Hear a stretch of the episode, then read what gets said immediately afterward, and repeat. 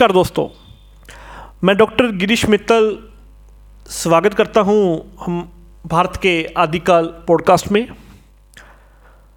आज हम आपके साथ भारत के आदिकाल की विज्ञान दिशा के बारे में बात करने वाले हैं।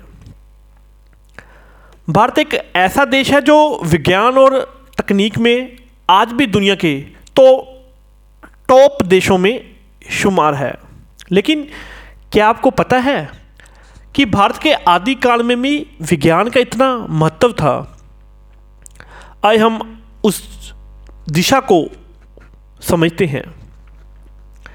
भारत के आदिकाल में विज्ञान से मुराद तबीयत, यानी जीवन की चीज़ें समझना और उसके अनुसार व्यवस्था करना था।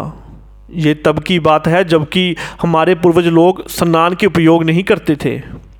उनका खाना कैसे पकाते थे, कैसे नई चीज़ों को ढूंढ पाते थे, ये सब जानना विज्ञान की दिशा थी। इन पुराणों में से एक शब्द है वास्तुशास्त्र।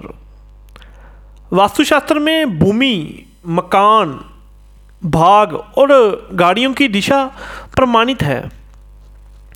इसके अनुसार हमारे पूर्वज लोग जानते थे कि सही दिशा में रहने से उन्हें बीमारी से बचा जा सकता है और उनकी जीवन भावी चीज़ों के अनुमान लगाने के लिए मददगार हो सकते हैं। भारत के इतिहास में और भी कई ऐसे वैज्ञानिक जनक थे जो आज की तकनीक को प्रभावित करते हैं। जैसे कि चरखा, जो आयुर्वेदिक में अपने युग के टॉप वादियों माने जाते हैं। इसका मतलब यह है कि भारत के लोग तभी से स्वस्थ जीवन के लिए प्रकृति थे, साथ जुड़ते थे और अपना इलाज करते आ रहे हैं। सुश्रुता, जिनका नाम आज तक प्रसिद्ध है, उनका व्यापार शास्त्र और एंटोनोमी से जुड़ा था। उनकी सर्जरी बनाने की विधियाँ आज भी दुनिया भर में प्रयोग में हैं। और ऐसी कई, ऐसी वक्न गीत चीज़ों की जानकारी उन पूर्वजानों से मिलती है, जो हमारे आज के जीवन को स्वस्थ एवं आरंभिक तौर पर वंश अजमाने प्रभावित करते हैं।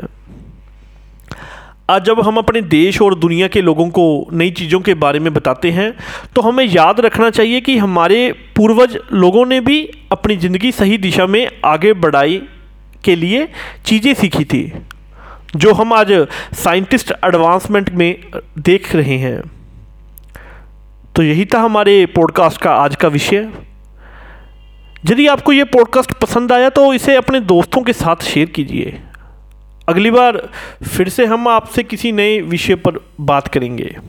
धन्यवाद। और फिर मिलते हैं अगली बार। जय हिंद।